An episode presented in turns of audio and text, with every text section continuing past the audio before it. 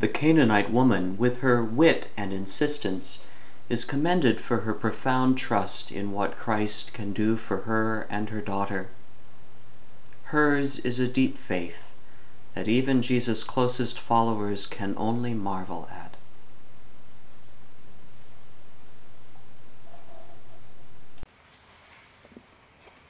In the name of Christ who redeems us. Amen.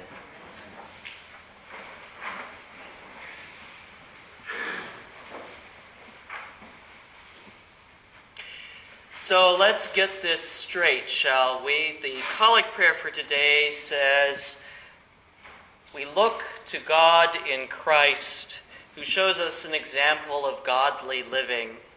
And then Jesus tells us not to wash our hands. He talks about the sewer in public. He talks about sexual things in public. Then he calls a Canaanite woman a dog. Is that godly living to you? We all know that Episcopalians tease one another sometimes about being the quote, frozen chosen.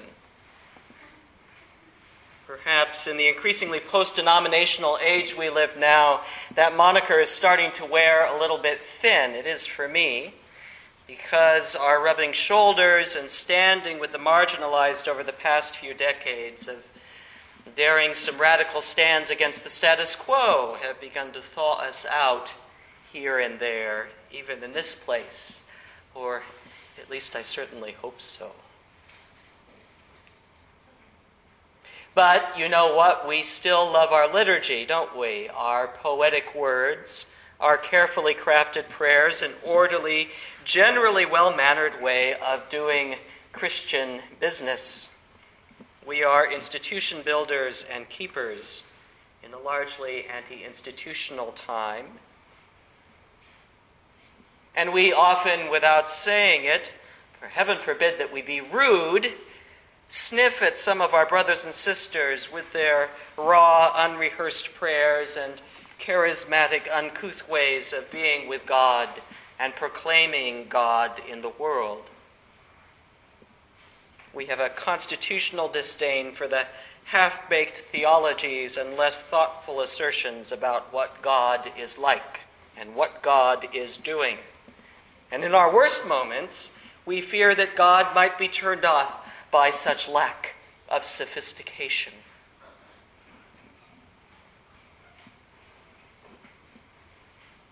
Now, truth be told, I'm just as bad on this score as any Episcopalian I know.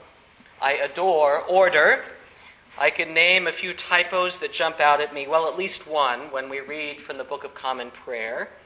And just this morning, I was exchanging emails with our senior warden about whether or not parish office and governing body titles should be capitalized.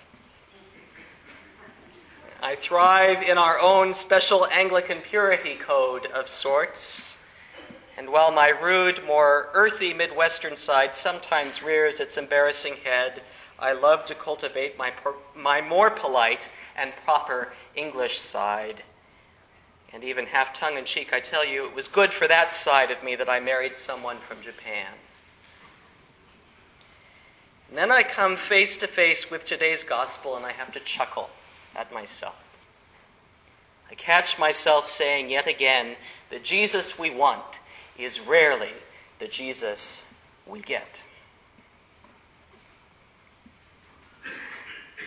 Matthew's largely Jewish Christian audience would have understood this, and they probably would have shared with us some of the shock at the underlying themes of today's gospel and the way Jesus comports himself.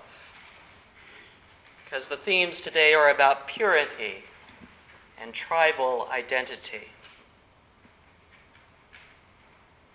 Then there are two deeper questions so fundamental that they leap out of the story and are writ large for the human family over time. What exactly is it that sullies our lives and relationships? And for us as a Christian people, to whom does the gospel really belong?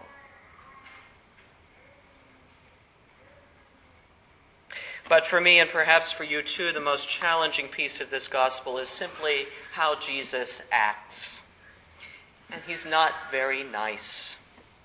He berates the Pharisees for their obsession with cleanliness, and he talks the less savory aspects of human digestion up and the sewer.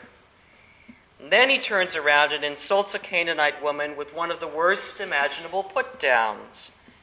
Dogs, after all, were filthy to faithful first century Judaism.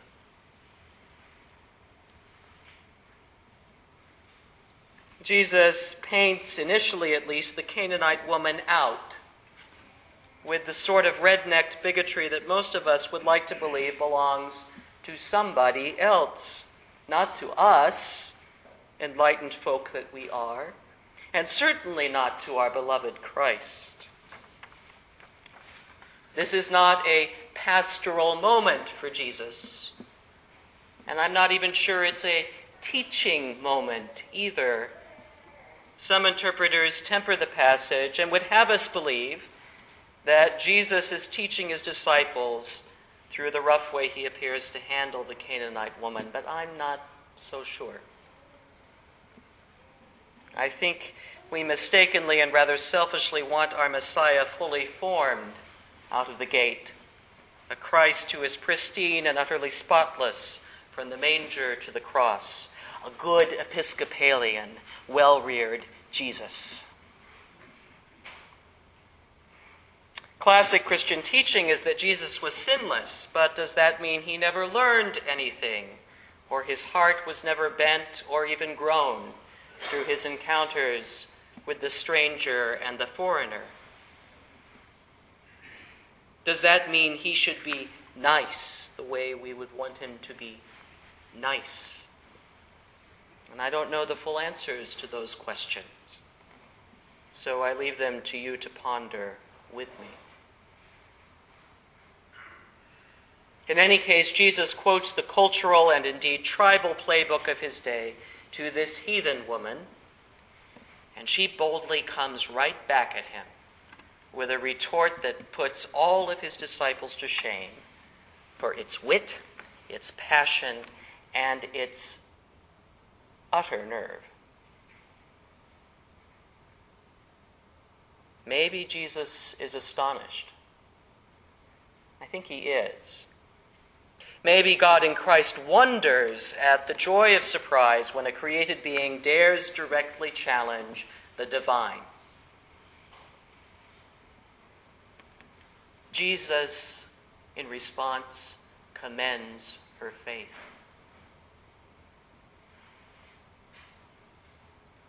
Notice he hasn't done that for his disciples.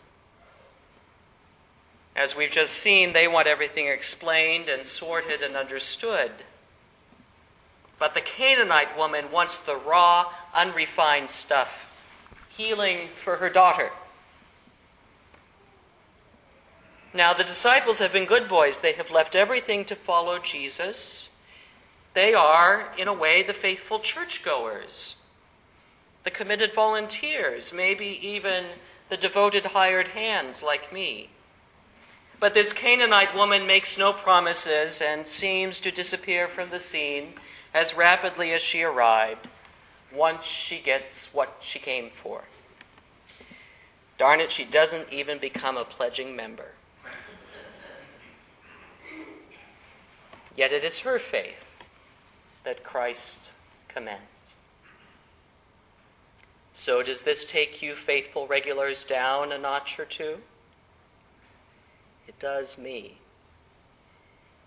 Faith, it seems, belongs to many who rarely, if ever, show up in a pew. This Canaanite woman is an outsider's outsider, the worst of the rabble. The disciples doubtless were cheering Jesus on when he calls her a dog but it is what comes from her heart that matters. And maybe this commends something to our spiritual life as faithful people. She roughhouses with God in Christ verbally. She demands what she wants. The gospel belongs to her too, and she will stand there until she gets it. It's that kind of raw, not so nice prayer like, Oh, God, and probably includes the sorts you wouldn't want to hear your rector say on a Sunday morning. You all know what I mean.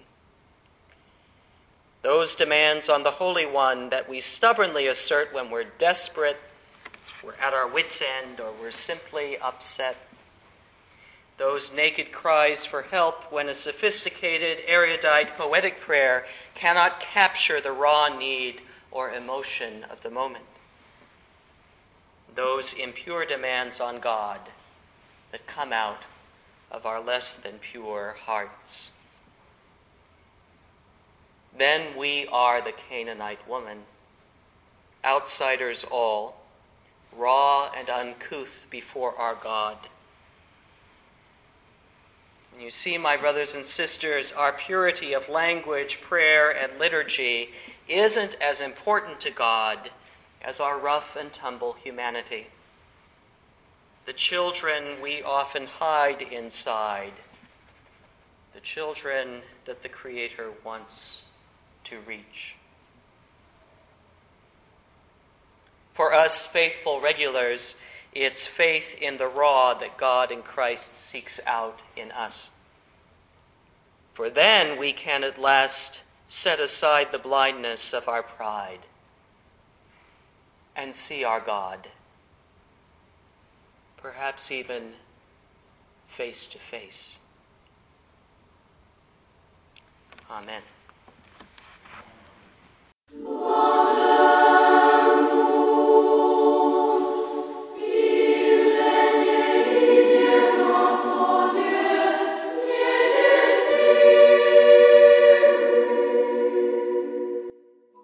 Thank you for listening to this sermon podcast from the Episcopal Church of Our Savior, Mill Valley, California. We are a growing, welcoming community for those seeking to deepen their relationship with God and to journey in faith with God's people through the breaking of bread and in service to others in Christ's name. You can reach us by phone at 415 388 1907 or visit us online at oursaviourmv.org. That's O U R S A V I O U R M V for Mill Valley dot org. We wish you God's peace and we hope to be able to greet you in person very soon.